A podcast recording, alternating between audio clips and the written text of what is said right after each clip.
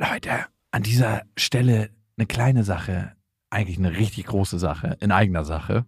Und zwar sind wir dieses Jahr auf Tour mhm. im September. Und wir sind in München, in Stuttgart, in Köln, in Wien, Frankfurt, Berlin, Leipzig, Hamburg. Und es ist immer so geil, auf Tour zu sein und alle mal zu sehen. Die Tour heißt Zu hart für den Podcast. Und das ist auch ich Programm. Bin gespannt, was da richtig hart sein wird. Ja, also es wird viel Interaktion geben, es wird viel zum Lachen geben.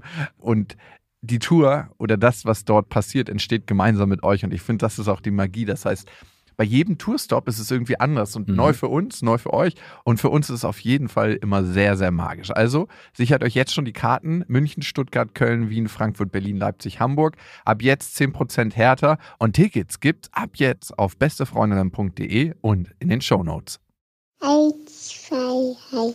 Ich habe, ich habe lieb.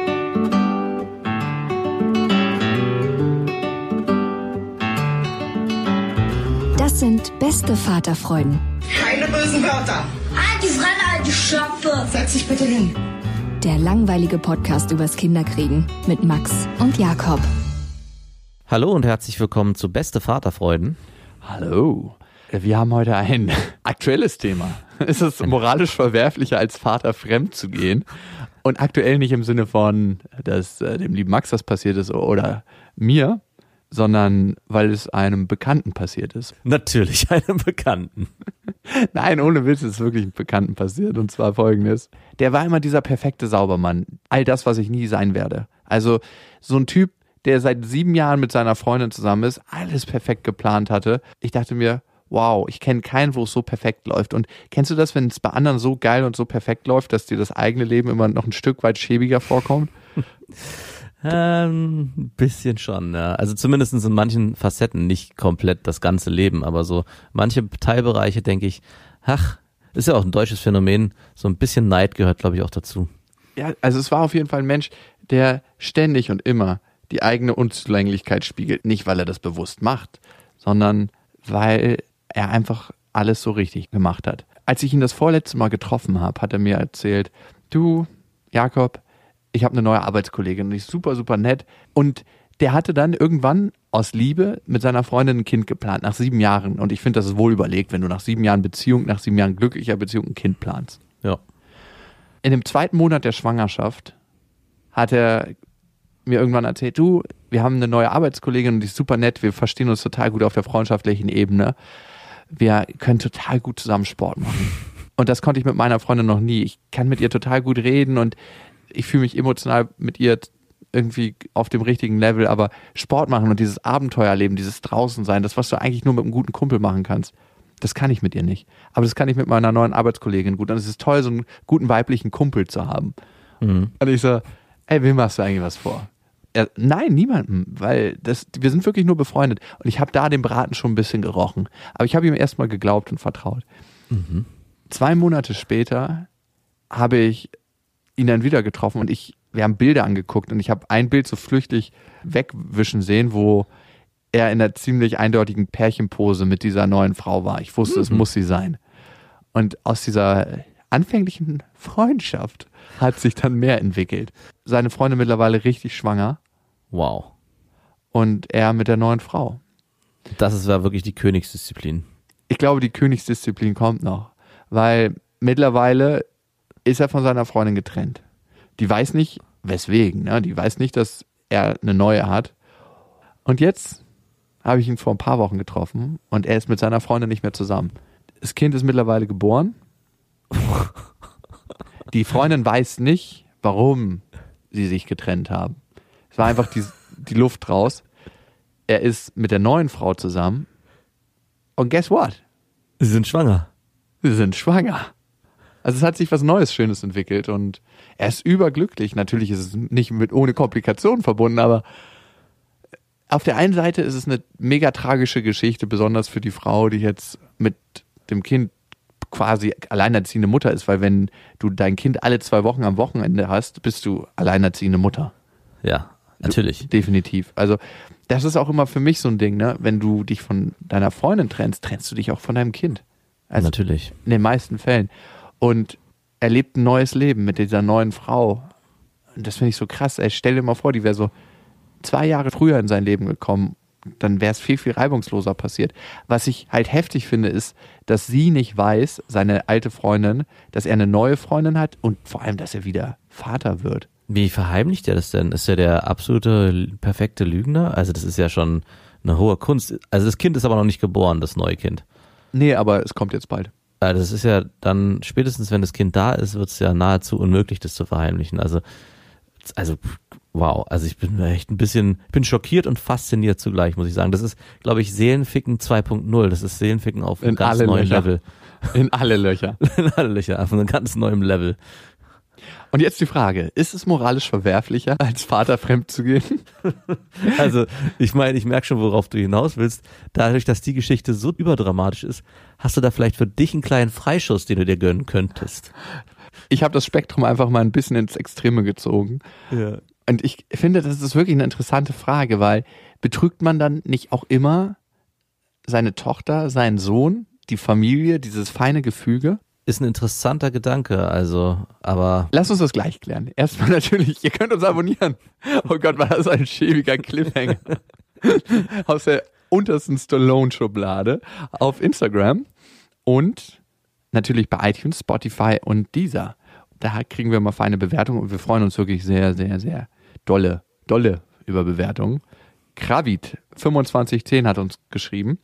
Es ist einfach sehr cool, dass ihr euch mit Themen auseinandersetzt, über die Männer nicht gern oder nicht oft mit Frauen reden. Durch euch kann man gut Männer verstehen bzw. versuchen zu verstehen, warum ein Mann ab und zu so oder so reagiert. Ihr bringt alles auf den Punkt. Ob Max oder Jakob, ihr lebt euer Leben und so ist es auch richtig. Ihr seid junge Väter, die versuchen, ihr Bestes zu geben. Und ich denke, eure Kinder werden euch feiern, wenn sie irgendwann diesen Podcast hören. Das glaube ich nicht. Das weiß ich auch nicht. Also vielleicht ab einem bestimmten Alter, was könnte auch ziemliches Fremdschämen werden für unsere Kinder ab einem bestimmten Punkt. Zumindest wenn wir über beste Freundinnen sprechen. Ja. Frag dich einfach, wie ist es für dich, wenn deine Eltern über Sex reden und den Sex, den sie miteinander haben? Oder dein Vater einfach erzählen würde, wie es für ihn war, mit Frauen zu schlafen und was er geil fand und was er nicht geil fand. Oder wenn du deine Eltern jetzt aktuell beim Sex erwischen würdest, genau, und zugucken müsstest. Stell dir vor, du bist in einem Campingurlaub mit deinen Eltern. Ihr müsst euch ein Dreier-Iglo-Zelt teilen und deine Eltern haben so eine richtige Hochphase. Irgendwie hat sich hormonell dein Vater falsch einstellen lassen beim Arzt und der ist so richtig, so ein richtig geiler Bock und bimst jeden Abend deine Mutter richtig durch in diesem Iglo-Zelt und du musst leider daneben liegen und kriegst das immer mit. Ich glaube, so krass werden unsere Kinder später diesen Podcast feiern. Schon Udo Jürgens trällerte mit sechsundsechzig Jahren. Steht der Lachs richtig, schön straff. Ist es moralisch verwerflicher, als Vater fremd zu gehen? Weil eigentlich betrügst du die Familie oder betrügst du nur deine Freundin? Also ich glaube, wenn jeder Vater, der seine Familie verlässt, sich diese Frage mit einem Ja beantworten muss, dass er seine ganze Familie betrügt, glaube ich, würde es keine Trennung geben, weil der Schmerz einfach zu tief sitzen würde. Ich glaube, es ist in gewisser Weise schon so, dass man sich natürlich sehr, sehr schlecht seinen Kindern oder seinem Kind gegenüber fühlt und sich auch wahrscheinlich lange Zeit dazu überredet, mit dieser Frau zusammenzubleiben, auch wenn es nicht läuft, wegen der Kinder. Aber ich glaube, am Ende betrügt man eigentlich nur die Frau. Und natürlich, und ich glaube, das ist viel, viel wichtiger, man betrügt sich in gewisser Form auch selbst. Also deine Geschichte mit dem Typen, der schon eine Frau hatte, die schwanger war und dann eine neue kennengelernt hat, mit der er dann auch wieder schwanger geworden ist, da würde ich ein bisschen unterstellen wollen, dass er mit sich selbst noch nicht ganz im Reinen war. Also nach dieser Phase, nach sieben Jahren, das festgeplante Kind und dann in der Schwangerschaft fremd zu gehen, das finde ich schon, also da muss auch irgendwie jemand mit sich selbst nicht im Reinen sein, wenn er diesen Schritt geht und betrügt sich meiner Meinung nach auch auf jeden Fall in gewisser Weise selbst. Mhm. Ich frage mich halt, wie geht's dann weiter? Also ist es so eine Sache, dass er ab jetzt für sich erkennt, also ist er da sich jetzt auch sicher, wenn er mit einer neuen Frau, die schwanger ist, glücklich zu sein scheint oder kann es dann gleich wieder passieren? Na ja, also gut, ist ja ganz instabiler Typ ist er nicht, wenn er sieben Jahre mit einer Frau zusammen war, ne? Muss man einfach sagen. Ja, aber das irritiert mich halt auch umso mehr, also gerade weil es sieben Jahre sind und nicht nur so eine Schnellschussschwangerschaft, die irgendwie passiert ist oder vielleicht auch eine ungeplante Schwangerschaft. So wie bei mir. Wo man, genau, wo man ja auch einfach davon ausgehen kann, dass es vielleicht nach so kurzer Zeit nicht unbedingt geplant gewesen wäre, ein Kind zu kriegen und man sich vielleicht auch wieder auseinandergelebt hätte und jetzt gucken muss, wie man sich zusammenrafft und die Sache gemeinsam gemeistert bekommt, frage ich mich schon, bei jemandem, der sieben Jahre lang mit einer Frau zusammen war und dann plant, ob da nicht auch irgendwas bei ihm nicht sauber ist oder beziehungsweise er mit sich einfach nicht im Reinen ist, dass er diesen Schritt dann auch in gewisser Weise bewusst wählt. Oder es war wirklich die Seelenverwandte, die er sein Leben lang gesucht hat und dann gefunden hat und dann war auch Schwangerschaft egal, dann musste es die Frau sein. Ich kann dir nicht genau sagen, ob es die Seelenverwandte war. Ist es moralisch verwerflicher, wenn du schon sieben Jahre mit deiner Freundin zusammen warst, oder wäre es moralisch verwerflicher, wenn du, so wie ich zum Beispiel, ungeplant Vater wurdest und dich zusammenraufst und versuchst, das Gefüge zusammenzuhalten und irgendwann merkst, hey, das kriege ich nicht hin? Also in meinem moralischen Mikrokosmos ist auf jeden Fall diese sieben Jahre Geschichte moralisch verwerflicher. Also da müsste ich auch bei mir, also wenn ich den gleichen Vergleich bei mir ziehe, bei uns waren es drei Jahre und wir haben ja auch geplant ein Kind bekommen. Wenn ich dann in der Phase gesagt hätte, ach naja, hm, eigentlich ist es doch nicht das Richtige, beziehungsweise ich habe jemanden kennengelernt und da ist was entstanden, was viel, viel größer ist als eine, meine Freundin, mit der ich zusammen bin und das Leben, was wir gerade erschaffen. Selbst da würde ich schon sagen, das hätte ich mir auch vorher schon gut überlegen können. Also ich glaube, es gibt eine gewisse Weise ein, ein Gefühl, was sich einstellt, dass man ein Kind bekommen will. Also es ist emotional bestimmt, aber ich glaube, es ist auch in gewisser Weise bei einer geplanten Schwangerschaft rational. Und mhm. ich genauso rational, glaube ich, oder würde ich mir wünschen, dass man dann natürlich auch in der Beziehung zu seiner Freundin sich entscheidet, wenn man eine neue Frau kennenlernt, die vielleicht irgendwas in einem auslöst. Natürlich kann man sich da nicht gegen erwehren, das Leben spielt manchmal, wie es spielt. Aber ist das die Frage, ist schon, ne? Kann man das m- wirklich nicht? Also jetzt mal Hand aufs Herz.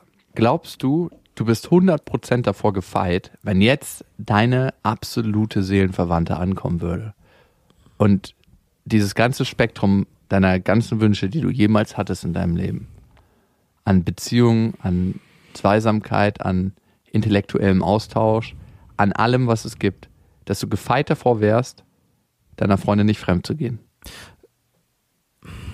Also, ich glaube, ich glaube ja. Also ich glaube zumindestens, dass ich es schaffen würde, und das ist meine Hoffnung, dass ich den Schritt beende, bevor es zu weit geht und dann in ein klares Gespräch mit meiner Freundin trete. Also das, das geht jetzt zu weit.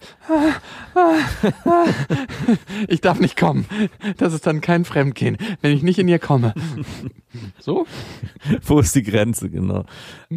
Aber ich finde schon, als äh, verantwortungsvoller Erwachsener gehört auch dazu, das ganze System zu betrachten und nicht einfach zu sagen, ich bin jetzt hier alleine, ich bin für mich, ich schieße jetzt los, es ist mein Leben, ich bin alleine, los geht's, die Frau ist die neue und es soll jetzt sein. Ich glaube, wenn man sich für Kinder entscheidet, ist man, glaube ich, in gewisser Weise auch verantwortlich für mehr als nur sich selbst, sondern für das große Ganze. Und es, es wäre nur fair von mir, aber auch von deinem Kumpel gewesen, zumindest der Frau gegenüber ehrlich zu sein und zu sagen, ey du, ich habe jemanden kennengelernt, und das hat sich in eine Richtung bewegt, auch wenn er schon mit der geschlafen hätte. Auch dann könnte er sagen, du, es ist was passiert. Und es Wir sind übereinander gestolpert. Und es ist furchtbar. Aber bei ihm ist ja nochmal, gibt es ja eine doppelte Schwierigkeit. Er hat es. Aber wie erzählst du denn das? Deine Freundin ist einfach mal fucking hochschwanger. Und ja, du sagst aber er hat es ja so krass auf die Spitze getrieben, dass er jetzt sogar mit der neuen Frau schwanger ist. Er kann es eigentlich nie wieder erzählen. Also was, was soll er jetzt noch machen? Jetzt kommt also die dritte Seelenverwandte jetzt und löst diese beiden ja, Frauen ab. Genau, eigentlich müsste er so weitermachen. Das ist ja, was ich vorhin schon meinte. Ich musste ja von Schwangeren zu Schwangeren zu Schwangeren stolpern. Also wahrscheinlich wäre das... Der Langhans der Väter. Wahrscheinlich wäre das Mittelslösung, eine Schwangere kennenzulernen, die schon ein Kind hat mit jemand anders. Ich frage mich auch aus der weiblichen Perspektive, ne? Du baust ja da auf jemanden auf, der eine scheinbare Sicherheit ausstrahlt. Also ich glaube, tatsächlich glaube ich, dass niemand davor gefeit ist, nicht in irgendeiner Weise einem Menschen zu betrügen. Aber ich glaube, dass es manche Menschen gibt, die den Mut haben und die Aufrichtigkeit, ihrem Partner das mitzuteilen rechtzeitig. Mhm. Und da ist, glaube ich, der entscheidende Unterschied. Ich glaube, wie wäre das dann mit den S M S? Ich bimse gerade. Nein, wir einfach sprechen morgen. Naja, die Frage ist, naja, ich verstehe schon, was du meinst. Es ist immer, muss es dann immer gleich sofort passieren? Also muss mhm. er seine neue Freundin schwängern sofort? Also warum? Und mhm. muss er mit der sofort zusammenkommen oder kann man auch erstmal in Freundschaft leben? Mhm. Die andere Frage ist, muss das Leben warten auf die Ex-Freundin? Also ich glaube, viele werden bei der Ex-Freundin sein, aber gedanklich, wenn der de- denkt, okay, das ist jetzt die Frau für mich, es ist die Frau für mich. Warum soll ich auf irgendwas warten? Weil es kommt sowieso so, wie es kommt. Ich glaube, das, was er gemacht hat, wird am Ende einen größeren Bruch zwischen ihm und seiner Ex-Freundin erzeugen, als, als irgendwen schon. In dem Moment, wo du so eine Lüge ins We- in die Welt setzt, zerbricht was zwischen dir und deiner Ex-Freundin, was du, glaube ich, nicht mehr kitten kannst, weil das ist so, so eine, die, das Fundament des Hauses wurde zerstört und zersprengt. Du bist einfach zu allem fähig dann. Hm. Und welche Grundlage schafft es zwischen dir und deiner neuen Freundin? Weil am Ende, sagen wir mal, Seelenverwandte Nummer drei oder vier kommt, ist jeder Mensch austauschbar. Also wenn jetzt sofort ein neuer, neuer Gesprächspartner kommen würde hier, ich wäre der Erste, der sagt, hey Max, ciao. Also du hast schon recht, inwieweit muss die Welt warten, wenn sich für ihn dann was Neues einstellt, was er aus jeder Faser seines Körpers auch will. Muss er dann erstmal die Situation zurückstellen, wenn sie für ihn in dem Moment so schön ist, dass er sie auch leben will, und sich darüber Gedanken machen, was ist eigentlich noch, was hängt damit dran? Und müsste ich nicht eigentlich als erwachsener Mensch mich anders entscheiden und moralisch da in irgendeiner Form Verantwortung übernehmen. Also es kann, da kann ich schon mitgehen, dass niemand davor gefeit ist, wenn es passiert, dann passiert es. Natürlich wäre es der schönere Weg zu sagen, halt, stopp, ja, ich muss erst Sachen klären, bevor das Neue entstehen kann. Aber vielleicht macht man dann auch was kaputt. Ja, wenn man jemand ist, der sehr romantisch durchs Leben geht und denkt, wir werden alle von den Sternen geküsst und das ist, der Moment macht's aus und nur dann kann es auch passieren, eigentlich an Schicksal glaubt, der kann natürlich nicht sagen, ich gehe einen Schritt zurück, spreche erst mit meiner Freundin, die schwanger ist, klär das und dann können wir uns wiedersehen und äh, hier weitermachen, sondern dann muss er in dem Moment leben. Und vielleicht ist dein Freund so jemand, der eher auf der romantischen Seite gebaut ist. Ich habe mich das gefragt, warum hat er es ihr nicht gesagt? Und er hat mir das ziemlich oberflächlich erklärt, indem er gesagt hat, er wollte sie einfach nicht verletzen. Aber das ist, glaube ich, nur eine ganz kleine Seite der Medaille. Wenn jemand lügt, will er immer die Realität, in der er jetzt lebt, aufrechterhalten. Mhm. Er ist nicht bereit, die Konsequenzen der Wahrheit zu tragen. Mhm. Und, was natürlich kommt, ist, er ist eigentlich nicht bereit dafür, das Leid, was er auch gerade erzeugt durch seine Handlung, dafür die Verantwortung zu übernehmen. Ja. Und ich kann ihn da verstehen. Ich kann ihn auch absolut verstehen. Also wenn du es gerade so drehst, dieses sich, wer lebt wirklich immer in seiner eigenen Wahrheit? Wer belügt sich nicht in Lebensphasen oder auch im Alltag, um einem kurzzeitigen Schmerz oder Widerstand zu entgehen? Ja? Einfach, weil es einfacher ist. In wirklich jeder Situation in seinem Leben zu entscheiden, ich sage immer die Wahrheit und ich verhalte mich immer so, dass es für mein komplettes Umfeld korrekt ist, ist wirklich eine hohe Kunst. Und dann zu sagen, ich belüge erstmal und belüge dann nochmal und vielleicht noch ein bisschen länger und zeuge dann ein zweites Kind, so wie es bei ihm gewesen ist, ist zwar heftig, aber schon nachvollziehbar. Mhm. Und wir haben jetzt immer eine ziemlich männliche Perspektive aufs Thema, ne? Mein mhm. Vater, der wurde ja von meiner Mutter verlassen, als ich sechs Jahre alt war. Ich habe das lange nicht gewusst. Ich habe das ehrlich gesagt erst in den letzten zwei Jahren rausgefunden, dass meine Mutter eher den aktiven Part an der ganzen Geschichte hatte. Die hatte dann einen neuen Freund über fünf, sechs Jahre, den ich überhaupt nicht leiden konnte. Und mein Vater war nach seinen zehn glücklichsten Jahren seines Lebens, so beschreibt er die. Und er ist jetzt, wenn du ihn siehst, auch ein glücklicher Mann, ne? Mhm. Also er ist keiner, der, oh, das war so eine schöne Zeit. Also ein ganz normaler Mann, der eine gute Zeit hat und sein Leben lebt. Wir sehen immer die männliche Perspektive, wenn ein Mann die Frau verlässt. Denn wie ist es denn, wenn die Frau den Mann verlässt? Ist das weniger moralisch verwerflich? Irgendwie habe ich immer noch so ein Gefühl dazu, dass es, ja okay, es ist auch schlimm, aber es ist nicht so schlimm. Also die Schwierigkeit ist, wenn wir die Situation eins zu eins übertragen, müsste sie ja auch, während sie schwanger ist, fremdgehen. Mhm. Und der Sperma holt das kleine Embryo raus, was da entsteht, und pflanzt sich selber ein. Oder es ist Nahrung. Oder so ein, so ein sieben Monate jüngerer Zwilling entsteht. so ein Ich meine, es wird schon so sein, dass wir den moralischen Anteil den Männern vorwerfen, weil wir es, ich kann es mir fast nicht vorstellen, dass eine Frau in der Zeit, wo sie schwanger ist, fremd geht mit einem anderen Typen. Das, das gab es schon mal. Das gab's. Natürlich wird es es gegeben, aber es ist trotzdem für mich unvorstellbar, wenn ich mich an meine Freundin in ihrer Schwangerschaft erinnere, wie sehr die auch mit sich, ihrem Körper und dem Kind in ihrem Bauch beschäftigt war. Da war kein Platz für nichts anderes. Da habe ich ja kaum Platz gefunden nebendran. Noch nicht mal dein da, Penis ab und zu? die ersten Monate vielleicht, aber dann war, aber von meiner Seite das auch nicht mehr so aktuell, wo ich dann auch sage, also das kann ich mir überhaupt nicht vorstellen. Also von daher würde ich es ausschließen wollen in meinem kleinen moralischen Mikrokosmos, dass es überhaupt passieren könnte, obwohl ich weiß, dass es mit Sicherheit schon öfters passiert ist. Wo fängt für dich Fremdgehen an? Ich hatte da mal eine sehr klare Antwort drauf und mittlerweile kann ich es nicht mehr so richtig genau sagen. Also früher hätte ich definitiv gesagt, es ist, muss was Körperliches passieren, dass es für mich Fremdgehen ist. Mittlerweile verschwimmt es so. Also ich würde sagen, es ist fast eher schon, wenn man eine Beziehung aufbaut zu einer neuen Person, die konkurriert mit der Beziehung, die man eigentlich schon hat. Also das Körperliche würde ich sogar fast ausklammern. Wenn das sogar passiert, weiß ich nicht, könnte ich mir vorstellen, könnte ich das sogar vergeben. Wenn ich aber wüsste, da entsteht was Neues auf Beziehungsebene, wäre das für mich der Punkt, wo ich sage, das ist Fremdgehen. Mhm. Du hast da eine sehr weibliche Definition gefunden. Dankeschön. Ich bin auch ein bisschen erschrocken, weil genau das ist mir auch aufgefallen, dass ich früher da sehr in Körperlichkeit gedacht habe und mittlerweile merke, wie, naja, nicht unwichtig das ist, aber das ist nicht das, was Beziehung am Ende ausmacht, sondern am Ende Beziehung, wird der Kopf gefickt. Genau, am Ende wird der Kopf gefickt. Sehe ich aber sehr ähnlich zu dem, was du sagst, dass die wirkliche Beziehung ja auf geistiger und auf Herzensebene stattfindet und du diese Welt aufbaust. Und wenn ich über mein Leben nachdenke, ganz, ganz, ganz viel von meiner Welt passiert ja eigentlich in Gedanken und im Geiste. Jetzt über die Zukunft und über die Vergangenheit nachdenken.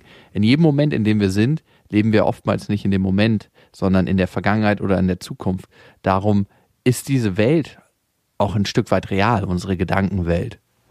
Und deswegen ist das Betrügen in Gedanken auch real. Und es mhm. hat für mich immer ein bisschen was damit zu tun, inwieweit lässt du das zu? Und puh, ich bin davor nicht ganz frei. Also in Gedanken habe ich meine Freundin schon mehrmals betrogen. Und dazu mehr in Beste Freundinnen. Und nicht nur in Gedanken. Ich weiß nicht, ab wann man die Notbremse da ziehen muss. Ab wann man sagen muss, hey, das geht so nicht. Also so in, im eigenen Kopf, ob das erlaubt ist, so das ganze Spektrum durchzuspielen.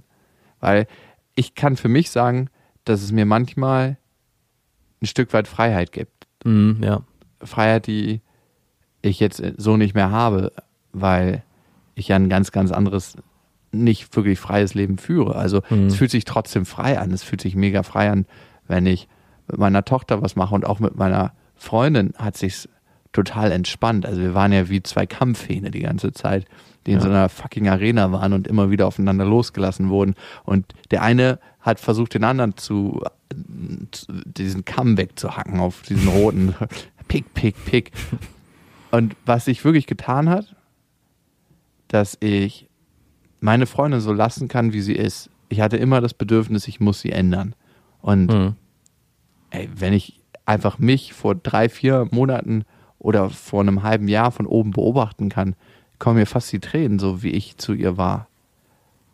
Weil ich immer ihr das Gefühl wahrscheinlich implizit und explizit vermittelt habe, so wie du jetzt bist, ist das eigentlich nicht gut genug für unsere Partnerschaft. Mhm. Ey, und ich finde, es gibt eigentlich nichts Schmerzhafteres, als, als das, wenn du so eine Frau so ein Gefühl vermittelst. Mhm, natürlich. Und ey, das bringt dir nur Schere rein. Das habe ich gemerkt so in der Dynamik. Hm. Was ich meiner Freundin und der Mutter meines Kindes, und das finde ich fast noch größer als Freundin zu sagen, sondern der Mutter unseres Kindes, immer wieder sagen muss, was ich total erstaunlich finde, dass egal wie wir miteinander sind und egal welche Dynamik wir haben, sie erkennt irgendwie die Liebe zwischen meiner Tochter und mir und ihr und ihrer Tochter, also unserer Tochter, und da lässt sie nichts zwischenkommen. Also sie baut da nichts zwischen uns auf. Also ich habe manchmal das Gefühl, manche Mütter instrumentalisieren ja ihre Kinder. Mhm. Hey, Papa ist nicht gut mit mir gerade oder auch nicht zu sprechen. Papa ist nicht gut für die Familie. Und das macht sie nicht. Und da benutzt sie das stärkste Werkzeug, was sie mhm. gegen mich in der Hand haben könnte, nicht. Und dafür bin ich ihr unglaublich dankbar. Ich meine, was sie damit auch macht, ist, dass sie sich näher an dich heranholt, anstelle von weiter wegdrücken. Und ich glaube, bei vielen Frauen stellt sich das Gefühl ein, wenn sie das Kind instrumentalisieren, indem sie ihm halt irgendwelche Sachen ins Ohr flüstern, ja, Papa ist ja wieder nicht da, der hat keine Zeit für dich oder was auch immer, dass sie damit versuchen wollen, den Mann wieder mehr an sich zu binden über das Kind. Aber am Ende drücken sie ihn damit weg. Und was deine Freundin macht in dem Zusammenhang, nämlich, dass sie den Raum eigentlich fast noch heiliger macht, die geringe Zeit, die du mit deiner Tochter verbringen kannst und dich vor deiner Tochter noch ins Positive erhebst, stärkt eigentlich eher deine Bindung auch zu ihr. Also das Gefühl mhm. zu ihr, dass sie ein Partner an deiner Seite ist in dem ganzen Stress, den ihr auch hattet und vielleicht auch noch habt in Teilen. Und dadurch zieht sie dich näher an dich heran, als wenn sie das Kind in irgendeiner Form instrumentalisieren würde. Also auch da ist das Loslassen viel, viel stärker, als das krampfhafte irgendwas erzwingen oder an sich reißen. Was ich so erstaunlich finde, für mich in den letzten paar Monaten ist was passiert, was ich nie für möglich gehalten hätte. Ich dachte immer, ich wüsste, was Liebe ist. Und ich hatte immer so eine ganz, ganz klare Vorstellung von dem, was Liebe ist. Dieses Sprudelige und dieses, oh, ich bin so richtig verknallt und ich freue mich so tierisch, wenn äh, ich sie sehe und das ist alles so großartig. Das ist mit meiner Tochter tatsächlich so. Wie ich früher die Treppen hochgesprintet bin für meine Freundin. Jetzt sind es so, wenn ich um fünfmal Feierabend machen kann und weiß, ich habe noch zwei Stunden mit meiner Tochter, renne ich die Treppen hoch, damit ich schneller mit ihr spielen kann. Und es ist komisch, dass das so geswitcht ist. Aber meine Freundin zeigt mir, dass es noch ganz andere Aspekte von Liebe gibt. Und Liebe für mich heute heißt auch Toleranz. Dieses demütig sein vor dem, was der andere ist und wie er für sich entschieden hat, sein Leben zu leben und was er für eine Person in der Welt sein möchte. Mhm. Und das bringt mir auf eine ganz andere Art und Weise Demut vor meinem eigenen Leben und zeigt mir auf eine sehr, sehr liebevolle Art und Weise, wie ich mein Leben bisher gelebt habe.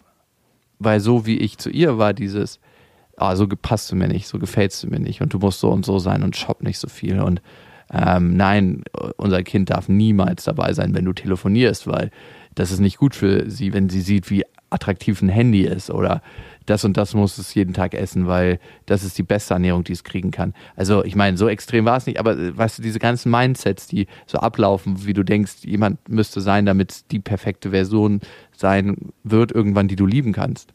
Es gibt was viel Größeres und dass es, ja, jemanden so nehmen, wie er ist. Das heißt nicht, dass man nicht zusammen wachsen kann, aber vielleicht ist das die Basis, die es braucht, um überhaupt miteinander einen Weg zu gehen. Ich würde sogar fast noch ein bisschen größer machen, den anderen in seinem Sein unterstützen und bestärken, weil das am Ende dazu führt, dass er näher zu einem kommt und nicht zu versuchen, den Partner sich so zu basteln, dass er zu einem passt. Weil das wird sich am Ende, wenn es wirklich passen soll und wenn es sein soll, sich eh organisch einstellen. Aber es wird nicht funktionieren, dass man den anderen versucht, in eine Form zu pressen, damit er dann neben einem so existiert, wie man sich das sein ganzes Leben geplant hat. Und ich glaube, da hast du mit deiner Freundin mittlerweile einen Weg gefunden, der funktioniert und der vor allem dann am Ende auch eurer Tochter richtig gut tut. Und ich will kein Mensch sein, der gegenüber meiner Tochter in irgendeiner Form sagt, dass die Mama, wie sie ist, nicht in Ordnung ist, weil ich habe meine Schwiegermutter, ne, das ist so ein, so ein relativ ängstlicher Mensch und irgendwie macht mir das immer wieder Wut und es ist so krass niederschmetternd manchmal. Aber auch das versuche ich mehr und mehr zu akzeptieren, weil am Ende ist es ein weiterer Mensch, der meine Tochter liebt und das ist jemand, der einen Weg für sich gesucht und gefunden hat, den er gehen kann im Leben. Das ist auch nicht meine Aufgabe, darüber zu entscheiden, ob das richtig oder falsch ist. Nee. Und vielleicht kann sie was ganz Besonderes meiner Tochter mitgeben, die sie zum besten Menschen der Welt macht und genau so, dass ich sie lieben kann. Amen. Also eigentlich hat sich alles nur auf deine Tochter übertragen. Eigentlich ist alles ein Proteinpulver für die Entwicklung meiner Tochter. Wenn ich mir meine Freunde nicht so basteln kann, wie ich sie haben will, dann bastel ich mir eben meine Tochter an, so wie ich sie haben will. Also was mir meine Tochter gibt und was auch meine Freundin mir gibt, ist das Geschenk der Liebe und das sieht ganz anders aus, als ich jemals das erwartet habe. Ich glaube, es gibt keinen Menschen auf der ganzen Welt, der dich so bedingungslos liebt wie deine Kinder. Das gibt mir einen Spiegel, der auf der einen Seite so schön ist und so schmerzhaft, wie ich ihn noch nie hatte. Dieses Bedingungslose, egal wie du bist, du wirst einfach geliebt für das, was du bist. Ja, ich muss aber sagen, mein negativer Blick auf die Welt hat diese Sache so ein bisschen entwertet, weil ich, weil ich mir diese Frage nämlich auch gestellt habe und dachte, Naja, aber sie können halt auch nicht anders. Also wen sollen sie denn sonst bedingungslos lieben, außer die Eltern? Und genauso auch umgekehrt. Also natürlich liebt man seine Kinder bedingungslos. Und es ist so ein bisschen, hat sich die Sache entzaubert. Obwohl ich das unglaublich schön finde und auch schätzen kann, manchmal erwischt mich so ein Moment, wo ich denke, ja, es ist so, weil es so ist. Und da ist eigentlich auch nichts Besonderes dran. Danke, ich hatte hier kurz im Podcast die Bodenhaftung verloren. Danke fürs Zurückziehen. Sorry, aber es ist wirklich ein bisschen traurig. Manchmal denke ich so, wenn ich ja, so aber da sollen sie auch lieben, also wirklich. Ich kann nur sagen, dass ich dieses bedingungslose Lieben, ich glaube, jeder, jedes Kind macht das, ne? Jedes Kind, wenn es geboren wird, und vielleicht ist es die Bedingung fürs eigene Überleben, ne? Das sagst du mhm. ja. Dieses biologische, diese Komponente, es ist einfach ja. mal darauf programmiert, jemanden bedingungslos zu lieben, weil daran hängt sein eigenes Überleben. Ja.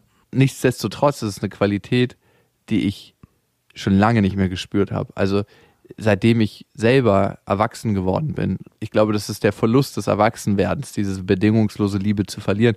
Und vielleicht sind es die Kinder, die es einem zeigen können, wie man es wiederfindet. Hm, das kann gut sein, ja. Also ich muss schon sagen, also ich relativiere jetzt nochmal, dass mein Sohn letztens, als ich nach Hause gekommen bin, sich übertrieben krass gefreut hat, dass ich zu Hause bin, und ich dachte, okay, es bin ich, ja. Das würde Hast du so kurz jemand... in der Tür nach hinten geguckt, so steht hier jemand hinten. Ja, ist dann auch jemand anders. Und ich musste dann aber auch gleich leider wieder gehen, und er fing unglaublich schmerzhaft an zu heulen. Dann saß ich im Auto, und wir haben so ein kleines Fenster unten bei uns in der Tür drinne, und er stand da mit beiden Händen an die Tür, und dieses Gesicht hat mich zerrissen innerlich, weil das so ein schmerzhafter Ich, also ich konnte in dem Moment den Schmerz, den er spürt, selber f- fühlen. Und dann dachte ich mir wieder, es ist doch was Besonderes. Also ich bin da so ein bisschen hin und her gerissen. Natürlich habe ich das entwertet vorhin, aber ich bin mir auch sehr bewusst und spüre es ja tagtäglich, wie besonders und wundervoll das auch sein kann. Sohn, nur in deinem größten Schmerz kann ich dich fühlen. Papa, für dich werde ich Junkie. Diese Situation, die du beschreibst, ne, die habe ich auch manchmal, ne, dass ich morgens mit meiner Tochter was mache, und dann ist irgendwann die Zeit loszukommen und loszugehen. Und wenn ich morgens nur zehn Minuten mit meiner Tochter habe, weil ich irgendwie wegfliegen muss oder mit der Bahn irgendwo hinfahren muss, dann verstecke ich mich meistens im Haus, damit ich sie nicht sehe und dass wir morgens nicht diesen Trennungsmoment mhm. haben. Ja. Weil der Trennungsmoment ist, glaube ich, a, schmerzhaft für sie, aber vor allem ist er auch schmerzhaft für mich. Dieses Gefühl, diese kleinen Arme und die kleinen Hände, die einem nach einem greifen, und oh, das schaudert es mich total. Dieser Blick, der, den man dann bekommt, also den ich bekomme von ihr, ja. Dieses wow, was ist jetzt wichtiger als ich? Also das interpretiere ich da rein, aber das ist ja. die Frage, die ich mir dann stelle. Was ist wichtiger, als diesen Tag mit dem Menschen, der dir am wichtigsten ist, zu verbringen? Genau. Und alles, wirklich alles relativiert sich. Das heißt nicht, dass ich meine Handlungen immer so danach ausrichte, aber diese Frage rückt näher und näher und nimmt immer mehr Raum ein in meinem Leben. Und das Komische ist, ich treffe auch, und das ist ja manchmal so, ne, dass wenn man ein Thema hat im Leben, trifft man auch oftmals die Menschen, die irgendwas dazu beisteuern können. Und ich habe letztens mit einem Banker, von dem ich es überhaupt nicht erwartet habe, ich hatte so eine Klischee-Vorstellung von Bankern, ne? Straight und äh, Geld machen und Sicherheiten, das ist so das, was meine Devise ist im Leben. Und er hat gesagt, er hatte die Möglichkeit, sich versetzen zu lassen und fast sein Gehalt zu verdoppeln, und er hat schon viel verdient, er hat zweihundertfünfzigtausend im Jahr verdient, was ich unglaublich viel Geld finde, und er hätte eine halbe Mille machen können. Und er meinte, in der Arbeit, wo er da gesteckt hat, war es so, dass er mit seiner Tochter immer zusammen Mittagessen konnte, und abends konnte er Zeit mit seiner Tochter verbringen, weil sein Job hat ihn zwar gefordert, aber war immer in einem Rahmen, der möglich war. Und er hat sich eindeutig für den geringeren Teil des Geldes entschieden, weil er einfach weiß, was meine Mutter immer sagt, jede Minute, die du jetzt in deine Tochter investierst, wird sich auf ihr gesamtes späteres Leben auszahlen. Und das hat den Investmentbanker in ihm gepackt. Und er hat investiert. Ja, aber das gibt mir eine gewisse Klarheit, die sich immer mehr rausspült in meinem Leben. Es gibt auch einen Schauspieler, Steve Carell heißt er, der bekannt ist aus der Serie The Office, also aus der amerikanischen Version von The Office. Und der hat äh, auch in einer Talkshow gesagt, dass er gerade an einem Höhepunkt war in Hollywood, und er hat sich dann dafür entschieden, ein Jahr lang mit einem Camper und seiner Familie auf den Weg zu machen und durch Amerika zu touren, weil seine Kinder schon älter geworden sind, also die waren auch schon in der Schule, und er es bereut hat, dass er die ersten drei Jahre, vier Jahre nicht präsent in der Familie sein konnte, weil er halt in der Zeit viele Filme gedreht hat, The Office gedreht hat, viele Angebote bekommen hat, und er hat sich dann nochmal bewusst zurückgenommen und gesagt, bevor ich die Kindheit meiner Kinder komplett verpasse, nehme ich mich nochmal raus, sage Hollywood Adieu und verbringe ein Jahr komplett mit meinen Kindern. Und das finde ich ist auch eine sehr bezeichnende Sache, die man, denke ich, auch bei vielen Vätern in unserer heutigen Zeit immer mehr erleben wird, dass sie sich für ihre Kinder wirklich auch Zeit nehmen und in gewisser Weise auf Karriere verzichten, beziehungsweise sich selbst zurücknehmen. Es gibt einen Typen, den du wahrscheinlich nicht mehr kennst, nur vom Sehen, der hat es sogar noch extremer gemacht. Rick Moranis heißt der Typ, und der hat äh, Liebling, ich habe die Kinder geschrumpft gespielt, und ich glaube, irgendwas ist mit seiner Frau passiert, oder... Er hat sich auf jeden Fall dazu entschieden, Familienvater zu sein. Also Familienvater nicht im arbeitenden Sinne, sondern der Typ, der zu Hause ist und das Essen macht, wenn die Kinder aus der Schule kommen und den Haushalt macht. Also Familienvater zu sein. Und krass. Der stand auf der Spitze seiner Karriere. Der hat ja ähm, die Flintstones gespielt, der hat L A Story gespielt, der hat der, die Ghostbusters gespielt. Und dann als letztes, äh, Liebling, jetzt habe ich die Kinder geschrumpft. Also dieser Typ, ne, der Hauptdarsteller, hm. man kennt ihn jetzt nicht mehr, genau deswegen, weil er einfach gesagt hat, ey, ich will dieses Familienleben führen. Und das fand ich so unglaublich konsequent. Du musst einfach mal alles, was in unserer Gesellschaft mit Ansehen verknüpft ist, kippen. Du bist nicht der Macker, wenn du zu Hause bleibst und kochst und den Haushalt machst.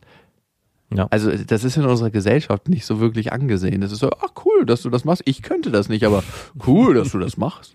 Und hinter deinem Rücken wird dann so, ey, was für ein weicher, ey. Fucking Schlafschwanz, ey. Ich muss sagen, je älter ich werde und je mehr ich mir dieses Modell anschaue, was er da lebt, ich könnte das nicht, aber ich habe großen Respekt davor. Nee, ich, ich glaube, für mich wäre es mehr ein Mittelweg, aber trotzdem finde ich, ist das ein Wahnsinn. Weil wenn du in dieser Erfolgsschiene erstmal drin bist, ne, du fragst dich ja, ey, warum haben die nicht irgendwann genug, ne? Warum hat ein Will Smith nicht irgendwann genug? Warum hat ein Johnny Depp nicht irgendwann genug? Warum spielen die immer noch weiter Filme und so? Ich glaube, es ist nicht das Geld. Es, klar haben die einen Lifestyle. Und ich, Will Smith war ein schlechtes Beispiel. Ich glaube, der hat einfach richtig Bock, vor der Kamera zu sein. Das ist ein Entertainer, ist geboren als Entertainer. Aber na, vor allem Will Smith, glaube ich, bei dem sieht es so aus, als hätte er es auch geschafft, alles miteinander zu kombinieren. Und keiner bleibt auf der Strecke, auch seine Kinder. Mm, ey, das klammere ich mal aus, weil ja, ich, jetzt, wo ich es gerade selber sage, merke ich, dass es sehr unwahrscheinlich nee, ist. Weil zum Beispiel mache ich so einen Film mit, für meine Tochter, und den habe ich vor der Geburt angefangen. So, dass ich mir alle zwei Wochen die Kamera schnappe und so einen Entwicklungsschritt mitnehme mit so einer Selfie-Kamera. Eigentlich alles ziemlich basic, und ich habe davor auch so die Angst eingesprochen, die ich vom Vaterwerden hatte und so, wie das für sie irgendwann vielleicht ein kleines Tagebuch davon sein wird, wie ich mich gefühlt habe im Prozess des Vaterwerdens. So ist dieses Video irgendwann mal vielleicht ein ganz persönliches Geschenk für sie in ihrem Aufwachsen.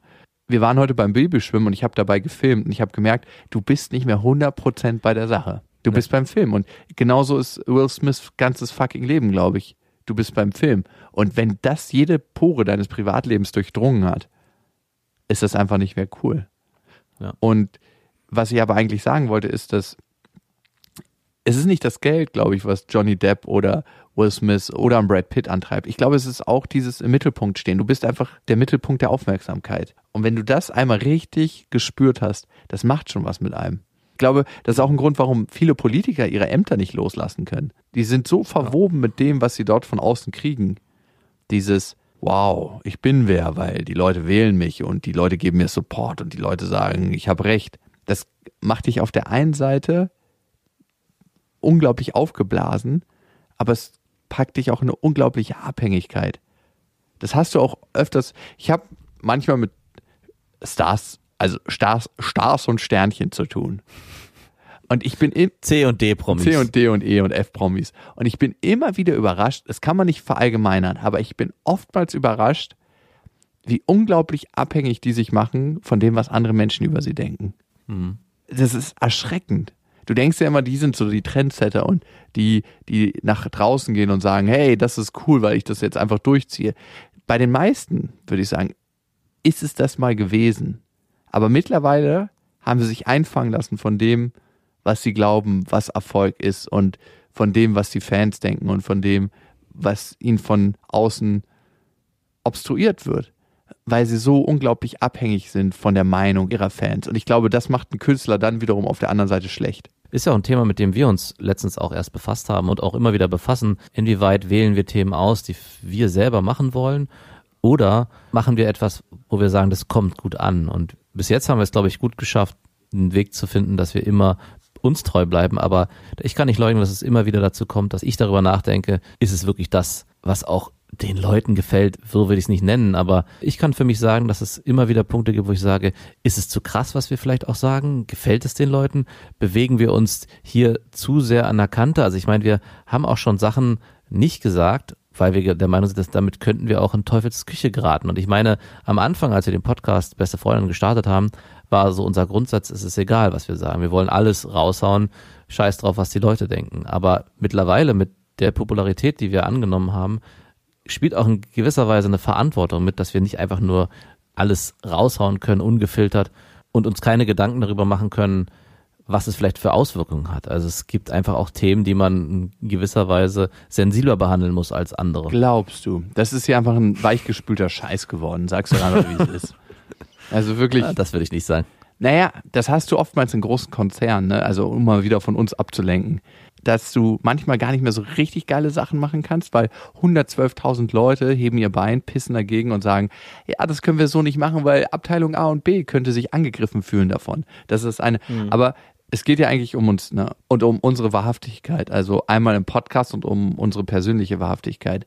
Und damit sind wir eigentlich auch wieder beim Thema, nämlich beim Thema Betrügen und beim Thema, ob es moralisch verwerflicher ist, als Vater fremd zu gehen. Geht man sich selber nicht jedes Mal fremd, wenn man die Sachen nicht so formuliert, wie sie eigentlich in einem drin sind? Und hm. spaltet man sich dann eigentlich nur von den Personen ab, die mit dem, was man im Kern ist, auch eigentlich gar nicht zusammenpassen? Ist es nicht ein, ein perfektes, natürliches Ausleseinstrument? Ich bediene mich dem nicht immer, also das ist eher was Hypothetisches, aber es ist eine Frage, die mir aufkommt. Und je älter ich werde, desto mehr komme ich zu dieser Person, die ich bin und nicht die ich glaube sein zu müssen, damit mich andere Menschen mögen und lieben. Vielleicht ist es auch so eine innere Ruhe, die eingekehrt ist, dadurch, dass ich das erste Mal erkannt habe, dass es Menschen gibt, die mich einfach lieben. Hm. Also auf jeden Fall, Kinder führen zu einer Sicherheit in einem selbst, die man sonst vorher auch nicht kannte. Also das ist ein Gefühl, was sich eingestellt hat, so geerdet und so selbstbewusst und selbstverliebt, will ich jetzt nicht sagen, aber zumindest Selbstliebe habe ich vorher in der Intensität noch nicht empfunden. Das ist schon nochmal ein Schritt heftiger, den man, glaube ich, auch niemandem erklären kann, der es selber nicht erlebt. Deine Exklusionsrhetorik, der du dich da immer bedienst. Wenn man das nicht erlebt hat, hat man das noch nicht erlebt. Und das kann man nicht erleben, wenn man das und das nicht hat. Ich weiß es nicht. Ich will keine Absolutheiten mehr raushauen. Und für mich, muss ich sagen, habe ich, glaube ich, mich einfach entwickelt über die letzten Jahre. Darum hat sich dieser Podcast auch verändert. Es ist nicht unbedingt das, dass wir filtern. Also ich für mich, es gibt noch ein paar kleine Sachen, die ich filter. Aber ich habe sie dir auch noch nicht gesagt. Und mh, ich glaube, ich bin in den nächsten Wochen dafür bereit. Oh, ich bin gespannt. Vielleicht zur Tour. Alter, ey. Mach nicht so eine hä- mach bitte nicht so eine hässlichen Verkaufsdinger hier auf. Wir sind ja kein Sh- Shopping-Kanal. Nee, aber jetzt Rab- Rabattcode. Und wenn ihr jetzt mit dem Rabattcode betrügen. Ich bin jemand, der auf jeden Fall nicht angstfrei ist, und ich merke, dass ich einfach viele Ängste in mir habe und, und dass immer noch irgendwas in mir drin ist, was glaubt, so sein zu müssen, damit es gemocht und geliebt wird. Ich bin da noch nicht ganz frei mhm. von. Hm, das glaube ich auch. Du schon? Hm, nicht ganz. Alright, wenn ihr ein Thema habt, gerade mit dem ihr am Hadern seid, sei es in Sachen Beziehung, Liebe, Partnerschaft, dann bitte an Beste Freundinnen oder im familiären Kontext. Und manchmal überschneidet sich das ja auch. Wenn es ein familiärer Kontext ist, dann schreibt uns gerne an beste at bestefreundinnen punkt de mit dem Betreff Vaterfreuden, und wenn es ein Beziehungskontext ist, haut es einfach raus ohne einen Betreff. Und ihr wisst ja, es gibt kein richtig oder falsch. Erziehung ist einfach anders. Macht's gut. Das waren Beste Vaterfreuden mit Max und Jakob. Jetzt auf iTunes, Spotify, Deezer und YouTube. Der seven one Audio Podcast-Tipp. Hallo, ich bin Lynn. Und ich bin Leo. Ihr kennt uns vielleicht schon vom True Crime Podcast Mord auf Ex. Eigentlich sprechen wir da ja jede Woche über Verbrechen. Mhm. Aber da gibt es ja noch ein anderes Thema, das die Menschen und uns schon immer fasziniert hat. Die Liebe. Krasse Geschichten, die wirklich passiert sind. Bonnie und Clyde zum Beispiel. Cleopatra und Caesar. Oder Diana und Charles. Oder halt Camilla. Liebe gibt's bei True Love aber auch nicht nur im klassischen Sinne. Es geht auch um Familie, um die Liebe zum Beruf oder sich selbst oder Freundschaft. Am besten sind ja auch eh die Filme, wo dann am Ende steht, nach einer wahren Begebenheit. Mhm. Das sind so Geschichten, die kannst du dir eigentlich gar nicht ausdenken. Ja. Und das gibt's jetzt eben als Podcast. Und das Ganze heißt True Love. Ja, der Name sagt's eigentlich schon, aus True Crime wird True Love. Krasse Geschichten, Plot-Twists und verrückte Protagonisten. Es ist also in anderen Worten ein Podcast für alle, die True Crime hassen, aber auch für alle, die True Crime lieben. Macht euch bereit für ein neues Podcast-Genre, True Love.